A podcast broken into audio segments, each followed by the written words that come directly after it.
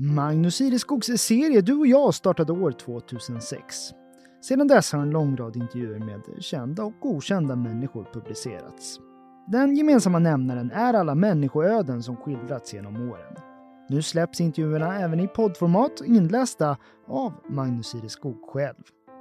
Det här avsnittet det handlar om jazzmusikern Andreas Pettersson som nu ser sina döttrar bli offentliga personer.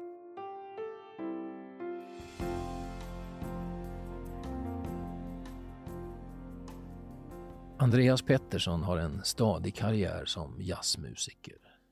Men nu är det döttrarna Molly och Moa Hammar som får de stora rubrikerna. Ja, det är helt galet det som händer nu, säger han i en intervju från november 2022. När den här intervjun görs har Andreas med sina djupaste rötter på Gotland just legat på knä i sommarhuset i Brisund och tömt vattenledningarna inför vinterns minusgrader. Det är skilda världar kan man säga, för samtidigt händer det här inom familjen. Äldsta dottern Molly Hammar, 27 år, står inför sitt monumentala genombrott som artist. Just denna dag toppar hon Svensktoppen för andra veckan i rad med Ingen annan rör mig som du och har dessutom ytterligare en låt på listan. Yngsta dottern Moa Hammar, 24 år, går under medieradarn med sin låtskrivarkonst men icke desto mindre har hon veckan före passerat en miljard strömningar av låtar som spelats in av bland andra Alan Walker och Ava Max. Andreas skrattar med hjärtat och skakar lätt på huvudet när vi tar en fika efter rörmokeriet. Alltså, det är helt galet. Tänk att få vara med om det här som händer nu. Snacka om att vara stolt som en tupp. Så här sitter du med din jazzgitarr och ser tjejerna segla förbi farsan. Ja, lite så är det. Här, säger han och ritar med händerna på bordet. Här är min lilla jazzpöl. Men för dem öppnar sig hela havet. Vi ska prata om det i den här intervjun, om att som förälder se barnen slå igenom och på köpt bli offentliga personer. För det är ju vad som hänt. Främst för Molly som via tv-programmet Så mycket bättre med full kraft sjungit sig in i svenskarnas vardagsrum. Andreas tillhör gräddan av svenska jazzmusiker.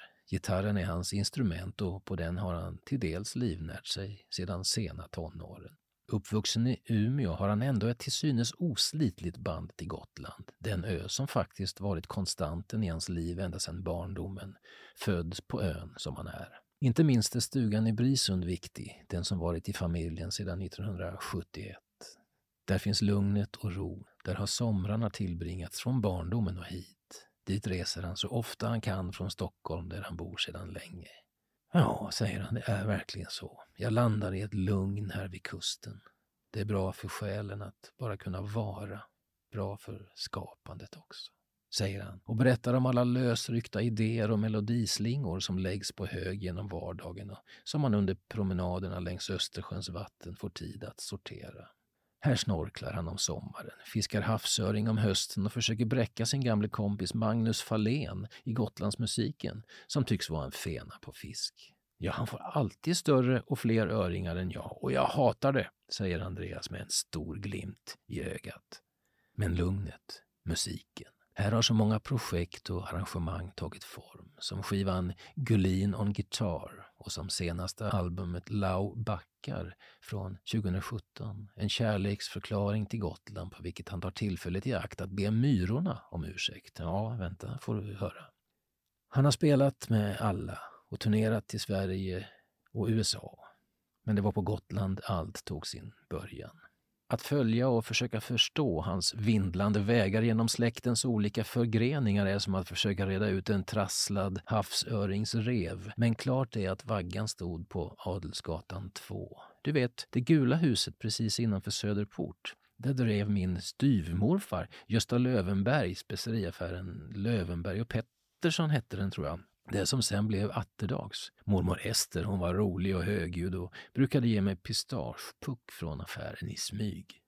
Familjen huserade på övervåningen. Andreas minns hur han låg på plåttaket över det som tidigare var Gottgluggen och tog sig in i musikens värld. Det står ett skimmer kring Gotlandsmusikens parader genom Söderport och vidare längs Adelsgatan. Ja, det är några av mina starkaste minnen från barndomsåren i Visby när jag såg och hörde dem spela, säger Andreas.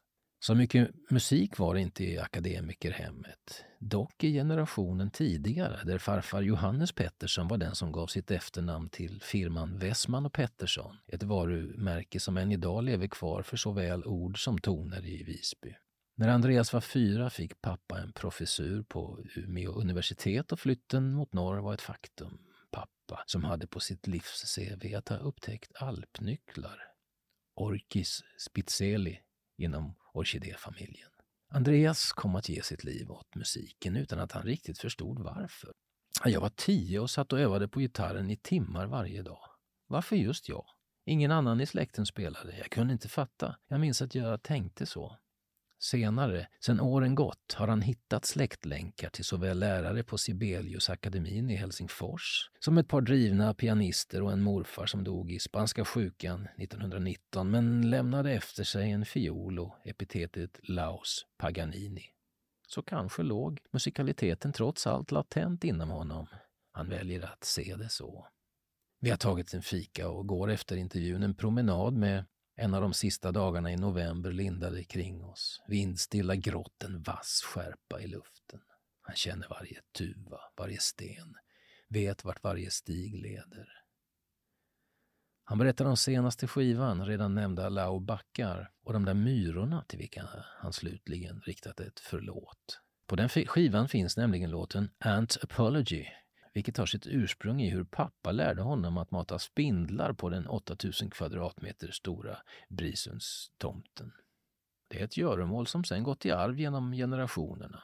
Spindlarna har även fått namn. En av dem heter Maja. Så du ber alltså myrorna om ursäkt för att alla deras kompisar genom åren blivit spindelmat? Ja, precis så. Och den låten har kommit till när jag vandrat omkring här. Tänk, säger han. Tänk så mycket musik som finns att hämta här vid vattnet. Så känner döttrarna också, Molly till exempel, som i tanken mejslade fram debutalbumet Sex där, den som kom 2018. Idag delar Andreas sitt liv mellan musiken och en tjänst på Internationella Engelska Gymnasiet i Stockholm. För den där tioåringen som undrade varför just han satt och kliade strängar hamnade så småningom i diverse band, lirade fusion, men blev också vass på jazz så vass att bygdens jazzgigant Lars Lystedt, som bland annat skapat Umeå jazzfestival, ringde upp sen Andreas muckat som fjälljägare vid K4 i Arvidsjaur. Ja, han ringde och sa ”Du är med i min kvartett”. Jag blev överraskad, glad och skitskraj. Första gången jag kom dit, jag var 19, så sa han ”Här, här har du en dry martini”. Det var mitt på dagen. Han körde den där Sinatra-grejen. Sen blev det hårda papper och höga krav. Han minner sig bakåt, Andreas. Nog för att han blivit en tämligen skicklig gitarrist, men ändå. Två gig i veckan på Blå Aveny. Jag fick en lista på hundra låtar. Du har fyra månader på dig och så får du 500 spänn för att köpa dig en vettig skjorta, sa Lars. Och det där gick ju inte. Hundra låtar. Så Andreas gjorde sitt vägval och satsade istället på att lära sig några av dem djävulskt bra, som man säger. Så när standardlåten Like someone in love till slut hamnade på kvällens låtlista, ja då ställde jag mig upp. Jag hade övat in varenda ton av Charlie Parkers sax-solo på gitarren och folk hamnade i chock. Ny gitarrstjärna föddes, stod det i Västerbottens-Kuriren nästa dag. Det var ju märkligt och lite skämmigt nästan. Jag kunde ju i stort sett vara den låten. Lars Lystedt är, säger Andreas, den enskilda person som betytt mest för hans karriär. Med hans kvartett gjorde han sina första turnéer i USA. Att Lars var gift med gotländska Sigbritt från Ekeviken på Fårö var mest en bonus, men också ett tecken på att det mesta hör ihop om man ser den stora bilden. Under 2022 har de båda makarna gått ur tiden. Idag, så många år senare, sitter alla de där låtarna till 100 procent. Jazzstandards som följt honom genom livet. Bland annat under åren i Gotlandsmusikens storband där han var anställd mellan 1989 och 1995. Under ett år bodde han då i Visby, resten i Stockholm där han alltjämt alltså bor, nu i Långbro park.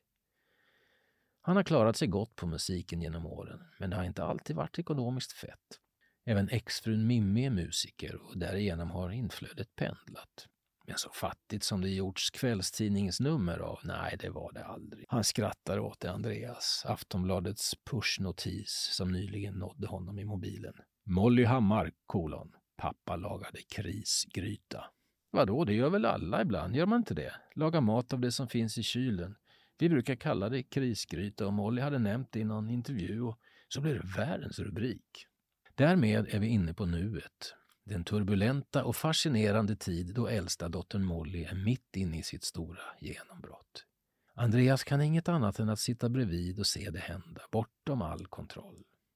Men hon är totalt genuin rakt igenom, lugn och sansad och just kändiskapet har aldrig drivit henne, så jag känner mig trygg.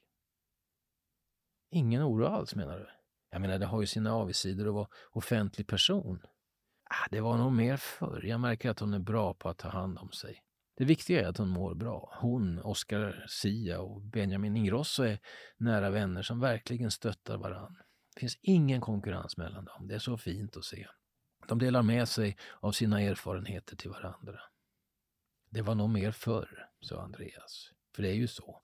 Molly tog redan i tonåren första steget mot berömmelsen.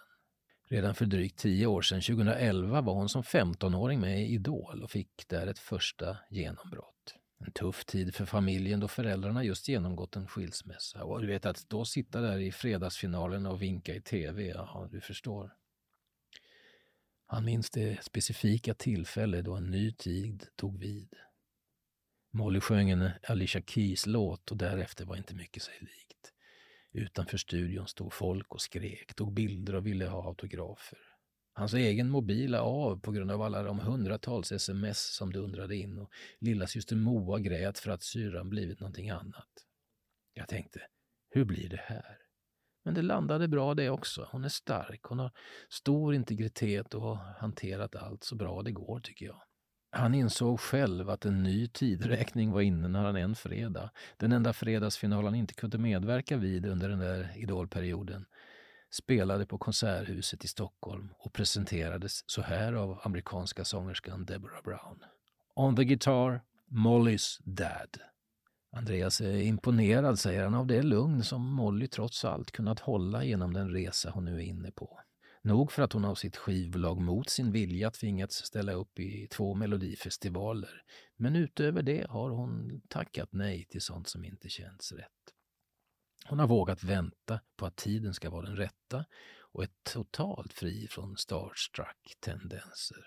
Det har hon kanske lärt sig under uppväxten då hon hängt med föräldrarna i en värld fylld av artister. Inte minst den omhändertagande Barbro Lillbabs Svensson som Andreas turnerade med under många år. Under hösten har Molly tagit nästa kliv. Dels med sina låttolkningar i Så mycket bättre men också genom sitt okonstlade sätt att vara. Ja, säger Andreas, jag har inte totalt koll på sociala medier men, det, men hon säger själv att hon närmast har noll hat. Och det får man väl vara tacksam för. Men det har ändå varit slitsamt. Det har varit ett enormt tryck från alla håll. Viktigt är att bevara lusten och ivern att skapa och Molly sätter, säger Andreas, sin konstnärlighet högt. Det var till exempel hennes idé att föräldrarna skulle medverka i Så mycket bättre. Pappa Andreas med sin Gibson-gitarr och mamma Mimmi med sin trombon. Och dök därför upp i Darin-tolkningen Can't Stay Away i seriens andra avsnitt. Och nu sitter du här och är stolt. Yes! Som en tupp. Stolt också ska noggrant noteras för yngsta dottern Moa som undgår offentligheten men som verkar som låtskrivare på världsnivå. Bland annat är hon upphovskvinna till Alone Part 2 med Alan Walker och Ava Max och Do It Better med Zoe Wees. Nyligen eh, passerades en miljard strömningar på Spotify. Till detta kommer alla andra spelningar på plattformar och i radiokanaler. Så nog är det en speciell tid för han som en gång var den där lille killen på plåttaket över Gottgluggen i Visby. Visby i hans hjärta. Ja, säger han igen, det är verkligen helt galet. Som intervjun nästan är över saknas en fråga och dess svar. Så vi tar det här på slutet när jag även försäkrat mig om att rörmokeriet utförts på ett vederhäftigt sätt. Drack du någon draja hos Lystedt den där första gången? Nej, faktiskt inte. Det var lite väl tidigt på dagen. Ja, gillar du också Magnus Ireskogs intervjuserie Du och jag så finner du fler avsnitt på helagotland.se under poddar och program.